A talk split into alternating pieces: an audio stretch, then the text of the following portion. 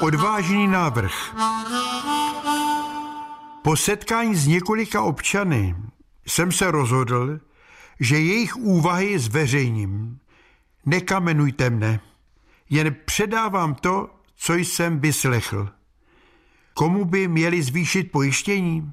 Těm, kteří v důsledku svého konání plní nemocnice a čekárny doktorů, přátelům alkoholu a tabáku, uživatelům drog, ženám v domácnosti, které mohou spadnout se štaflí při věšení záclon, rybářům, kteří pojídají ryby z bečvy, umělcům, kteří do noci hýří se svými faninkami, štědrým slečnám, které ohrožuje cizokrajná nemoc, doktorům a záchranářům, kteří jsou napadáni psychopaty, občanům, kteří jedí bůček, gurmánům a prožarancům, kteří nedbají obezity, dále zvýšit pojištění nimrodům a myslivcům, kteří se mohou stát obětí vlastní střelby, řezníkům, kteří si mohou useknout jiný út, než zamýšleli.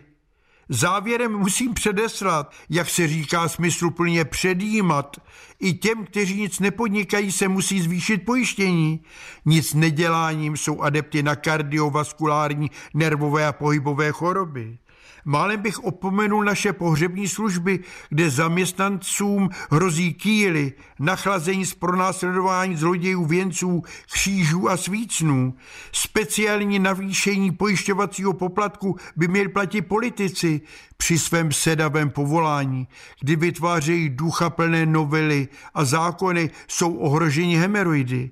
Moje babička Kristýnka z Nemanic říkala, Chudí se bojí o život a bohatí o peníze. Proto souhlasím, abychom platili my občané vyšší zdravotní pojistné, protože jsme všichni budoucí pacienti ústavů, které platí stát z našich daní. Pamatujme, že život a stáří jsou vleklé choroby, které začínají naším zrozením. Nikdy nelitujme peněz, o které přijdeme asi nám nepatřili. Myslím, že by se mělo zvýšit zdravotní pojištění hlavně staré generaci otců a pradědů a prababiček, od kterých jsme geny a náklonost k hazardu se svým zdravím zdědili. Každý může mít jednou vozík, ale smutné je, když není nikdo, kdo by ho tlačil.